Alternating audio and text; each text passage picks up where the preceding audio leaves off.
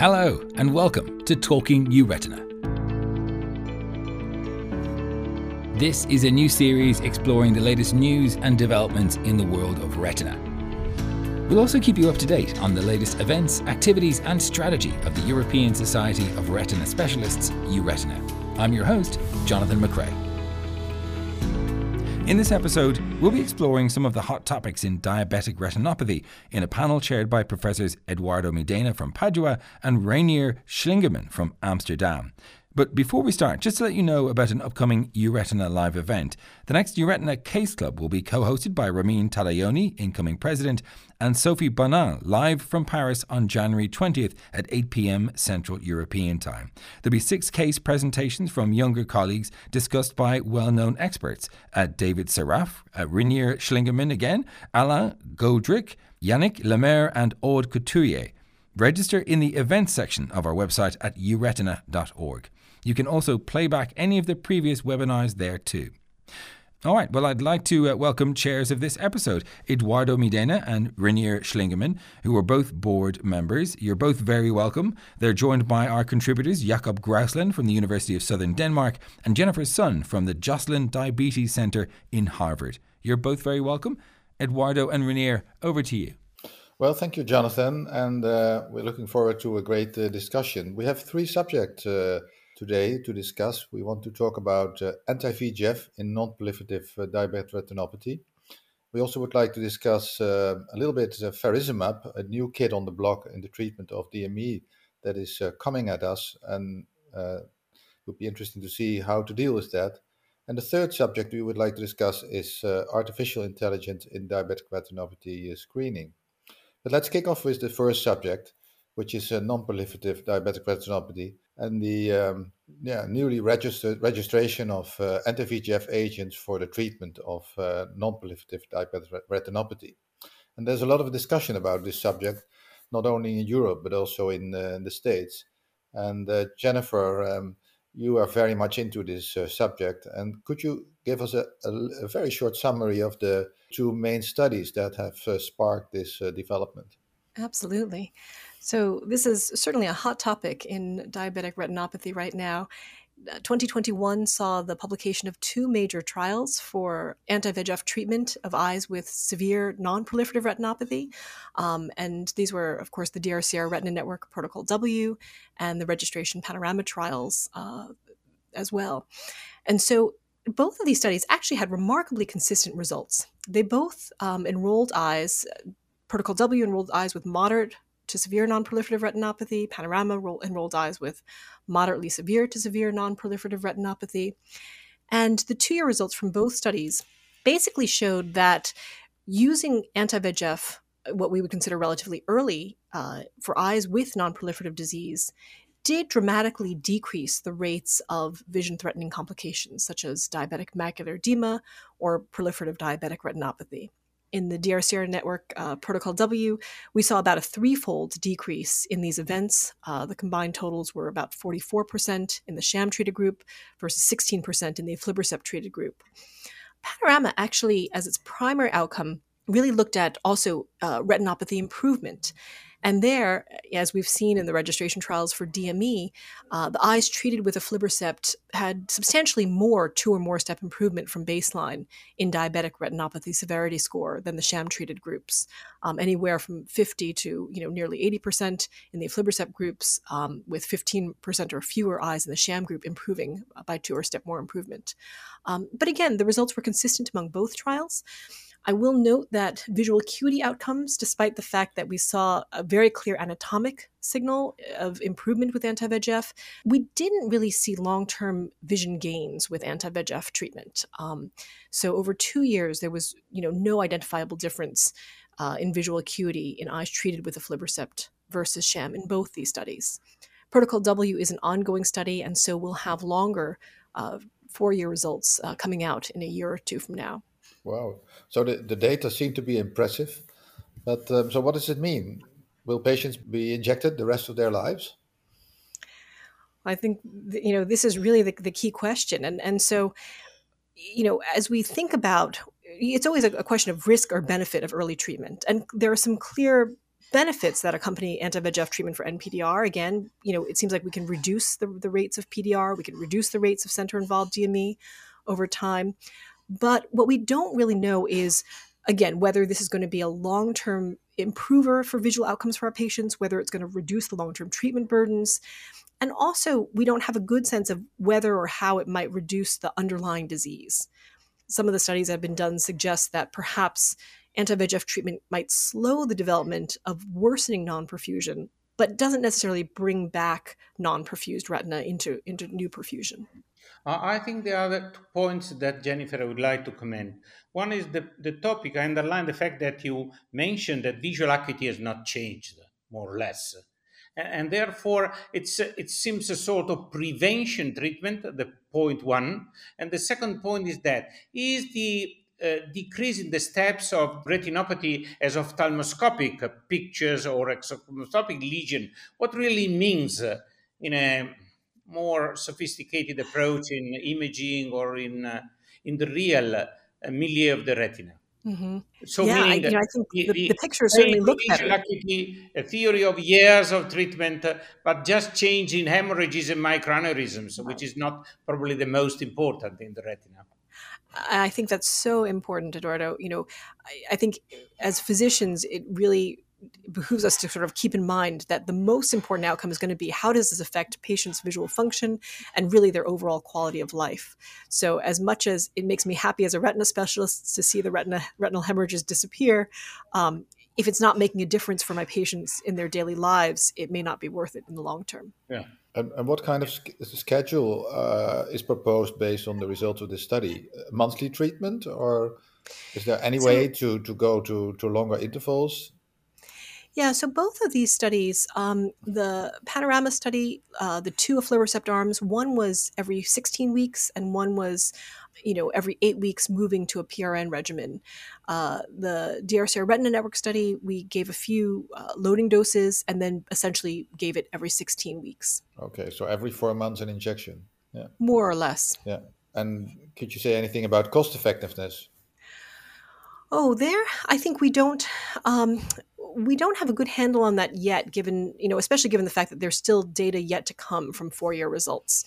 Um, you know, anti VEGF potentially is, is a reasonably expensive treatment. And so, depending on which agent you're using, of course, and the cost effectiveness, I think it depends on what your what the long-term benefits are. You know, if the visual acuity results are the same between patients treated with sham versus aflibercept, then clearly the cost is going to be more in the in the group that's getting interventions. But um, you said there was a lot of discussion about this in the states, mm-hmm. and um, so what, what are other points that that come up in that discussion? Yeah, well, so you know, at this point in time, we have two anti-VEGF agents that are FDA approved specifically for treatment of diabetic retinopathy, um, and that's now in eyes with or without diabetic macular edema and so I think you know the availability of this uh, as a reimbursable procedure has has you know also made people interested in discussing whether or not it's something we should be doing. There are certainly people who um, have brought up questions about, you know, will treating in earlier stages of disease help to preserve visual function better, help to prevent longer term declines in quality of life and, and other measures of patient satisfaction. I think the problem is we just don't have we don't have clear data right now um, to, to address these points. I have a point uh, again because I am quite uncertain about this. Uh, you uh, said that there is a, a, reduced amount of patients undergoing proliferative retinopathy. So, meaning the effect of the anti VEGF in the prevention of proliferative retinopathy, which is the pathway for this. Mm-hmm. Because anti VEGF not necessarily are working at the perfusion level. So, why they are working on the new vessels? Right. Well, you know, I think clearly the blockade of, of VEGF is very effective at regressing new vessels.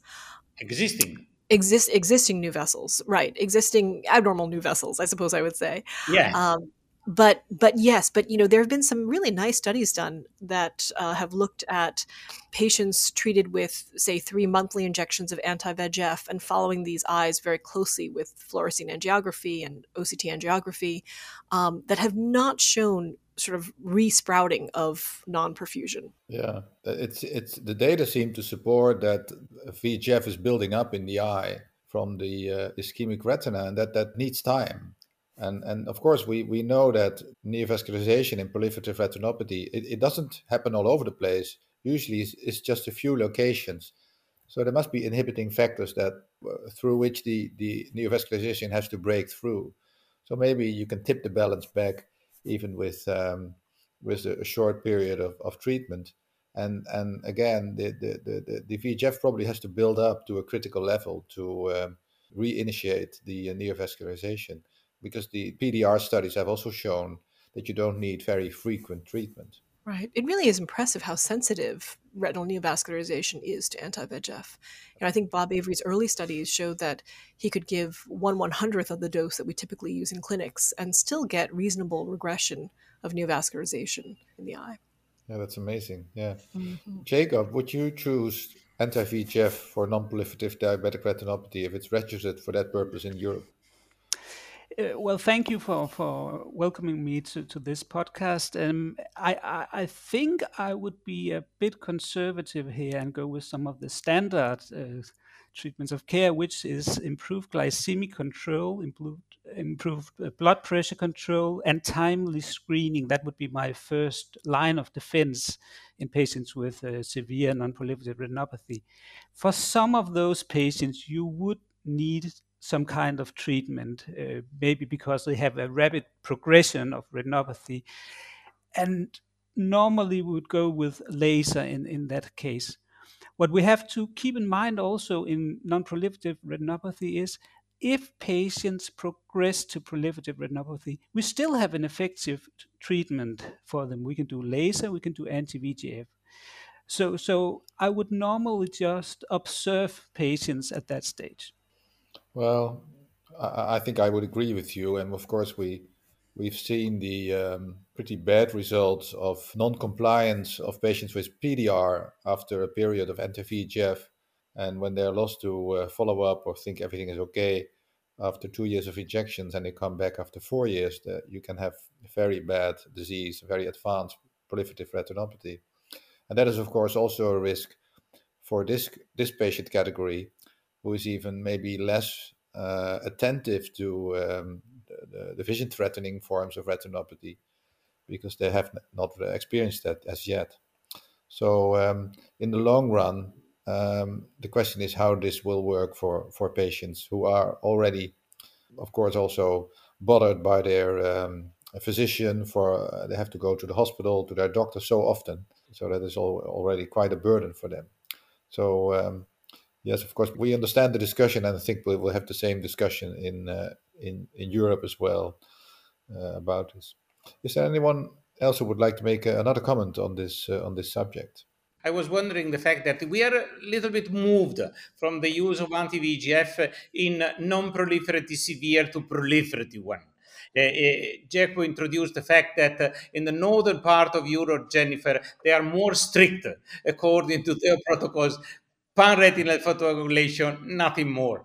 Uh, moving to the Mediterranean, a little bit southern as Italy is concerned, and my question is that, but I think that at the end of this of this topic, it's it's interesting to have the different opinions because we observed that combining the anti-VEGF during pan-retinal photocoagulation, not for so many injections and so on, it provides a faster reduction in proliferation less vitreoretinal traction in particular, because the vessels have a different uh, natural history or history induced by laser.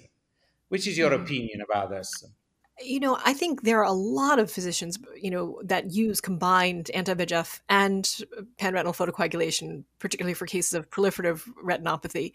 And there's something very attractive, as you say, about regressing the new vessels. Certainly, in, in my hands, it makes the PRP much easier when I can get to the retina and um, and all the rest. So, and and you know, I think the other potential side benefit is perhaps anti-VEGF uh, controls and reduces the the subsequent rate of center-involved diabetic macular edema, which is nice also.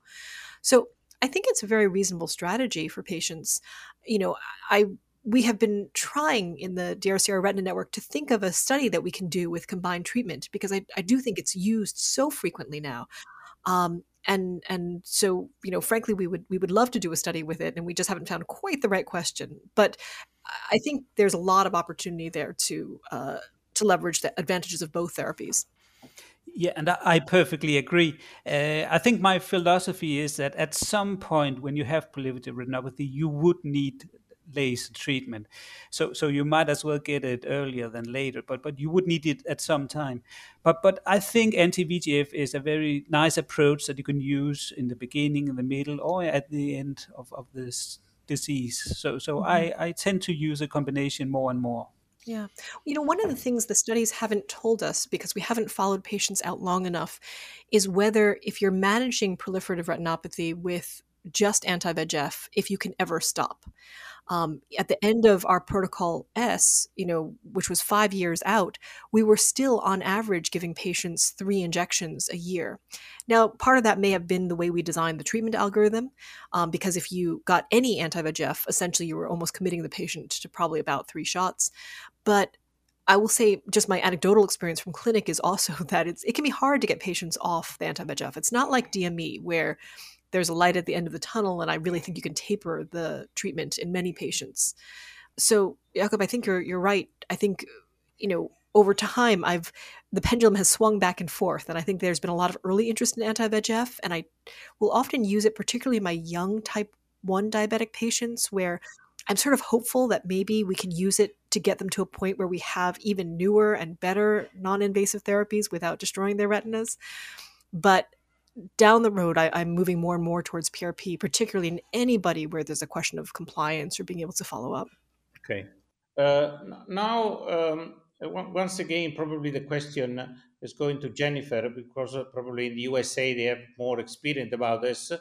And there is new drugs appearing on uh, scenario in the treatment of diabetic macular edema, as has been done in uh, age-related macular degeneration, is faricimab which, uh, uh, which should be able, theoretically at least, to work on the same time on two pathways related to the pathogenesis of diabetic macular edema.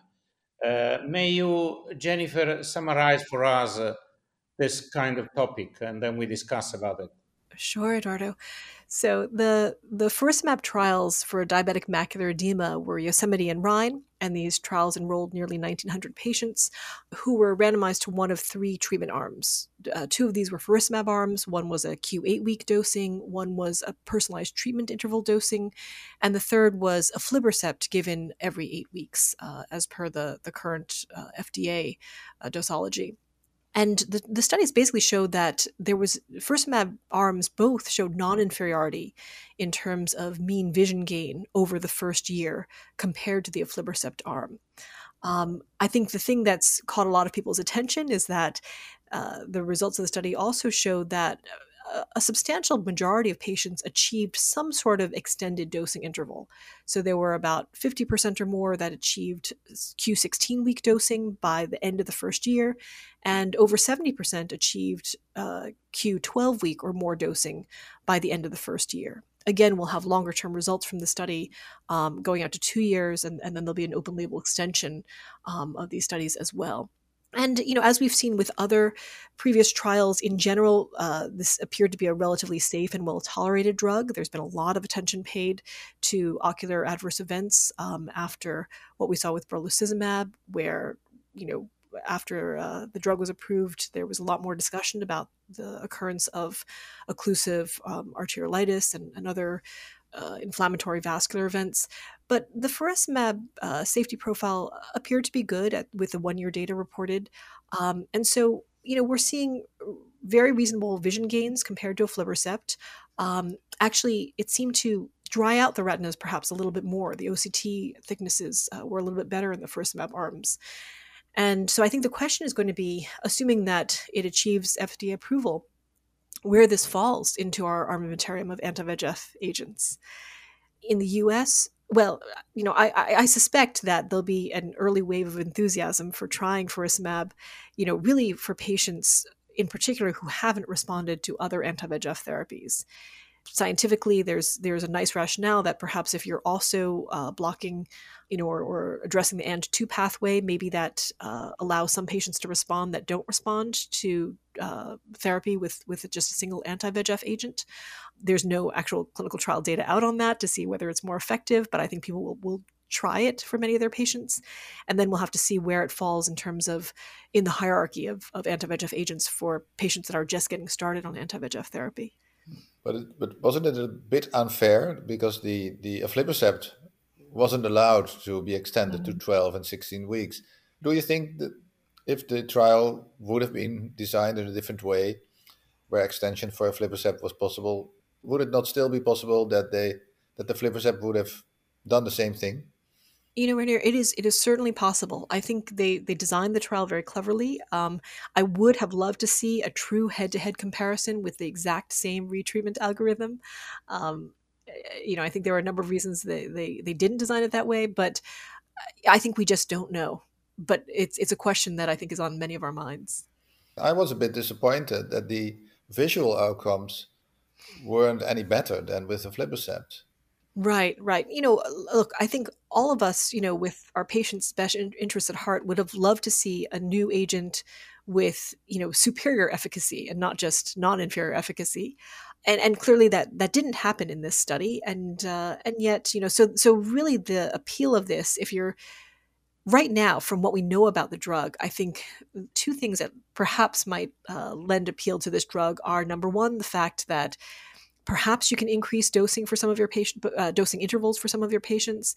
And number two that perhaps again you know without being backed by clinical trial evidence but perhaps addressing the ang2 pathway might allow some patients to respond that don't respond to just anti-vegf treatment.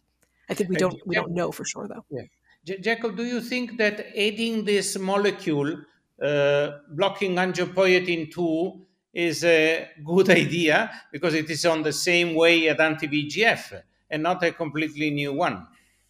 Yeah, it's. Uh, I'm, I'm I'm kind of looking into the clinical data, and and, and here we have. 50% of patients who after the loading phase could go up to treatment for only one uh, every four months i think that's that's very delicate uh, efficacy well that's almost the same as in other trials. And again, here the, the principal endpoint of non inferiority was indeed met uh, in comparison to aflibercept. But I think most studies they will give you uh, one or maybe two lines of visual improvement for, for the drugs. Uh, so, so for, for treating physicians, I think the long durability of a drug is very attractive. And, and here I think faricimab looks interesting, like uh, the port delivery system trials uh, will probably also do. Uh, I have another question uh, for for both of you. But if brolucizumab had no the side effects of inflammation, even brolucizumab is drying the retina in a short time and for a long period. Which is the difference between them? We cannot say because there is not a randomized clinical trial. Scientifically, we cannot. But one side is brolucizumab, the pure anti-VEGF with a smaller molecule, and the other, faricimab, is a two pathway effective. But if the results are the same, what does it mean really? Pathophysiologically and then pharmacologically. Well, that, that, that's, the, that's the point. The, I mean, basically, the, the results don't really show as yet that adding inhibition of angiopoietin 2 makes any difference. Uh, yeah. It might, but um, we still need other studies or, or other data to, to, to. I mean, theoretically, angiopoietin 2 inhibition is very attractive, not only because of its direct role in angiogenesis and uh, vascular leakage, but also there's a lot of literature on the role of angiopoietin 2 in uh, preclinical retinopathy. So, in the early stages of, uh, of the disease, uh, upstream of the sight threatening uh, conditions. So theoretically, it, it's a very attractive uh, thing. That's why I'm I am disappointed that the results are not more robust with regards to um, uh, efficacy. But maybe we will learn later that the effects on inhibition of retinopathy itself is more robust than uh, than by just anti-VEGF. Now, I, I do think that there was some signal in Yosemite and Rhine that perhaps suggests that blockade of Ang2 pathway is uh, helpful in terms of retinal drying. You know, the reductions in central subfield thickness over one year pretty consistently favored the faricimab over aflibercept.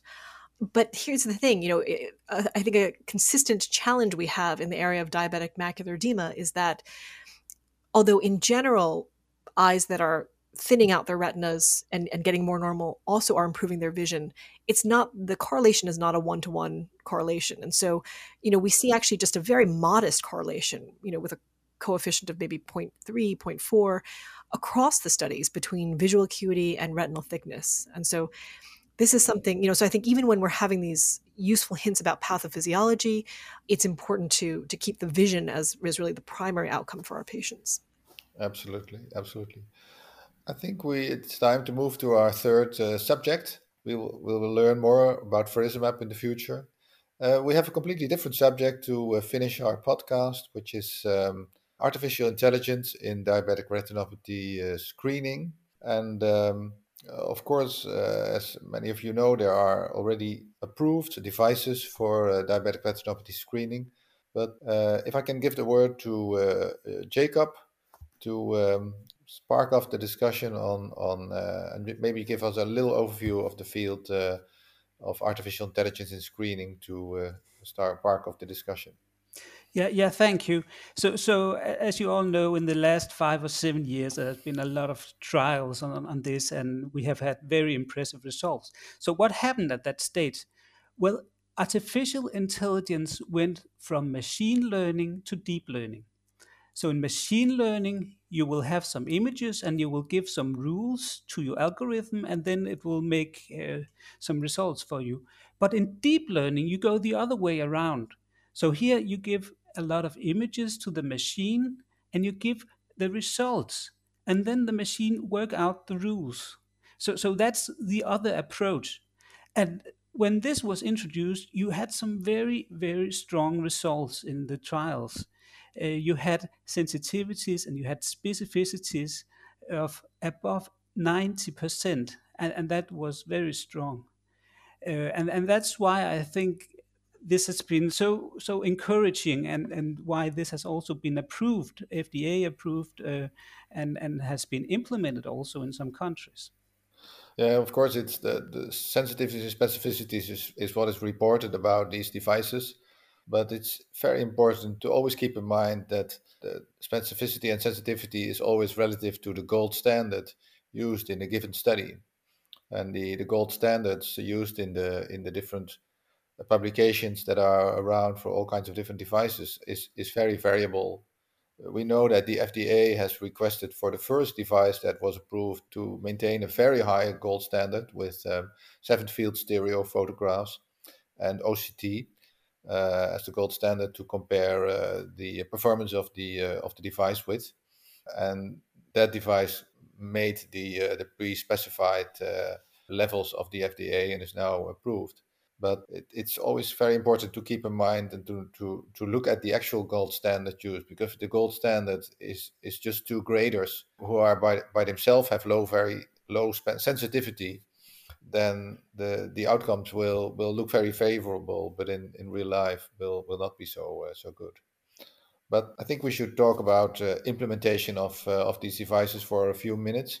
For example, in in Italy, uh, Edoardo, it would it be possible to implement some of these available devices in daily practice of DR screening? Yeah, the- theoretically, yes, because some of them at least a few of them have, have, CE mark, which is typical for any device or medical product uh, in, uh, in Europe, uh, for example.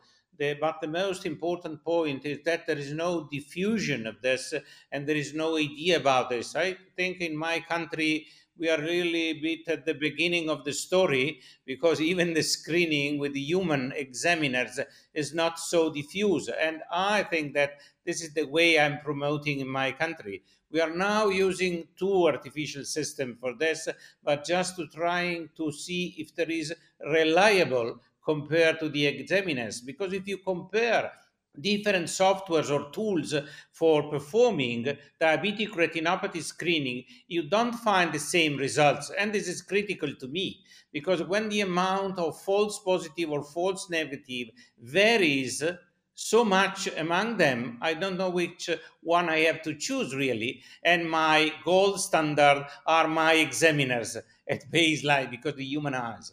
And moreover, there is another point. Which recording, meaning which kind of photographs are we, or digital photograph, are we really analyzing? and which is the field of examination because it depends on the quality of images about the possibilities by deep learning in particular. We are more accustomed with the deep learning than with the machine learning, which is the quality of image you need to have to perform this one accurately. And we have also seen, comparing one of these systems uh, with the human examiners, that is not really the same in the different quality of photos and age of patients, for example. So uh, the problem of application of artificial intelligence depends, in my opinion, for its diffusion, on a not a standard but a standardization of acquiring the images. I cannot think about the seven fields stereoscopic ETDRS system, which is not only quite difficult, you need a technician, a photographer, while screening must be done, in our opinion, by the general practitioner, at mm-hmm. least in my country. Yeah, well, as maybe you know, one of the available uh, devices approved by the uh, FDA has a, a, first a quality check of the uh, of the image quality, which is done by separate software, and that allows the operator of the system to uh, make new photographs. And and in their trial, they reach something like ninety six percent uh, evaluable uh, images. So that that is one approach that that is taken, and another also an approach is of to to sell these devices with the camera that will allow a one-stop system to be used in in any uh, any situation. But uh, Jennifer, how, how is this going in the in the states, and, and how do you think about uh, AI in the DR screening? Oh, I, I think AI is is very promising, and you know it's sort of exciting to see the the potential for this in terms of building scalable models of uh, allowing screening and then triage of our patients with diabetes because the reality is you know diabetes is just a growing global epidemic and and we don't have enough healthcare professionals to take care of adequately screening all of the diabetic patients you know for their yearly eye examination that we would like to uh, so I'm very excited about the possibility of AI and in particular in the incorporation of AI into telemedicine programs. I think there are there are the lots of challenges and, and you and Edoardo and, and Jakob have mentioned many of them in addition to all of the challenges on the front end in terms of ensuring specific image quality, making sure that the algorithms themselves are reliable and, and, valid, I think you have challenges also in making sure that the information you get from the algorithm is used for the benefit of the patient. And so, some of the challenges that we've seen as we've grown telemedicine programs through Joslin Diabetes Center's program is the need to make sure you have effective ways to immediately triage patients who need care or urgent procedures to make sure that they get they get them because you know if you identify high risk proliferative characteristics in a patient but you don't have an ophthalmologist that's available to treat them or see them frankly, it's it's not that much benefit to the patient. So it's just one more thing I think to think about as we uh, put these programs together. Uh, all right, and and that's the kind of problems you you have run across that that could happen in uh, because I think uh, Jakob mentioned something similar for Denmark, isn't it, Jakob? Yeah, the, the, the question is is not uh, why are the results so promising, but but why have not, we not implemented them yet? And and in Denmark, the problem is that uh, we cannot use uh, any of the existing algorithms because we have a different uh, detection rate. So we only need patients uh, referred for treatment if they have proliferative diabetic retinopathy or diabetic macular edema. So, so if you have an algorithm which identify, for instance, patients with severe or maybe even just moderate non-proliferative retinopathy or above, then we calculated that we would have 90% false positives for referral. And that's why we cannot implement that. So, so we need to build our own system. I think that that's the issue here that the screening systems in different countries are very unique and very different and that's why it's difficult to to do this. Yeah, the implementation depends very much on the on the local circumstances because your patients are already seen by an ophthalmologist, but who would not be a medical retina specialist, and and you would you would like an algorithm for that ophthalmologist to use to refer patients to you, right? That's that's the point. Exactly. Yeah. yeah. And, and and that was also an issue with some of the studies uh, that that I would so much like an algorithm which can identify patients with active proliferative retinopathy, not proliferative retinopathy treated by laser because they would not need more treatment, but, but just active neovascularizations. And there have been very few images of that in, in many of the algorithms. For instance, in the Google algorithm, only 1.4% of the images had proliferative retinopathy. So, so it's quite difficult to train uh, and, and a network to detect that stage. Yeah. Well, I think the, the IDX will identify vision threatening retinopathy as a separate output. So it, in the IDX system would work in Denmark if it was used by general ophthalmologists to identify the patients with vision threatening retinopathy for you if if that's what you need in Denmark. But uh, in the Netherlands, we um, screening is done by the uh, or organized by the by our general practitioners, uh, which is a system which is very well developed in the Netherlands. So for them, uh, automatic screening with the available devices uh, works very well because it fits, fits very well into their system where they used to have human graders, and now they can either have full screening by uh, automatic devices or have a pre-screening by automatic devices. Mm. So, it, like you said, it depends very much on the context. I have a sort of question for all of you.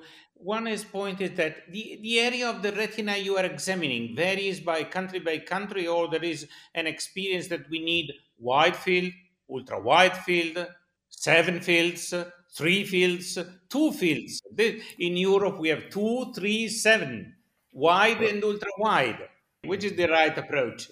That, that's of course the question. But if you look at the FDA approved device from at least the IDX device, that was tested against the gold standard with seven field photography mm-hmm. uh, and in combination with OCT, and that had a very high sensitivity and specificity. So, uh, deep learning can identify information from central field photographs, which is informative about the rest of the retina. That that is obvious from that study.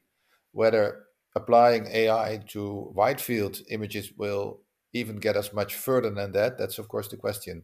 But I think in the Joslin, you studied that, haven't yeah. you? Uh, I was saying the same. The Joslin pointed to the periphery again, correct? we, we've been very interested in, in the far periphery uh, and ultra wide field studies. And and actually there will be um, there is a DRCR retina network study protocol double A looking at the role of ultra wide field imaging for diabetic retinopathy. That was started largely because of preliminary studies from Joslin and other places that suggested that peripheral lesions might help us actually even better predict who's at risk for retinopathy worsening over time than what's just in the central seven fields but I think you know the question of of artificial intelligence and ultra wide fields photographs is interesting, and there are certainly efforts going on. I think in research uh, to develop some of these algorithms. You know, Edoardo, I think some of what you say about well what's the right field to use and and how are we going to standardize this across global regions you know is is difficult and we may it may be that we come up with different you know sort of best case or best practice uh, patterns based on you know low resource versus intermediate resource versus high resource settings and, and what's available frankly. Yeah. I think that in the screening scenario we have to think about this. And therefore whereas i think that the ultra wide field is probably able to catch more patients we need to to consider many area of uh, of europe for example middle east uh, india and uh, and far east where the population has no access to not to ultra wide field, but even to uh, standard examination by digital camera. And we need to focus on this if the problem of the epidemiology of diabetic retinopathy must be changed uh, as the visual prognosis is concerned. But don't underestimate the strength of deep learning because there's so much information, even in a central photograph. It can yeah, tell your age, it can tell yeah. your blood pressure, so it can also tell a lot about your peripheral retina, I think. Perfect. Okay. I agree. I agree. I agree. So, on behalf of myself and Reinier, I thank you, uh, the two partners of this uh, interesting podcast, and one of the first opportunity by EURetina to transfer the information on uh, not absolutely not all, but far new hot topics uh, in the scenario of diabetic retinopathy, which we know is one of the most attractive topic uh, in re- medical retina and in retina in particular. We discussed about screening, which is essential in diabetes. We discussed about the VEGF, which has been known in the treatment of this disorder since more than 10 years.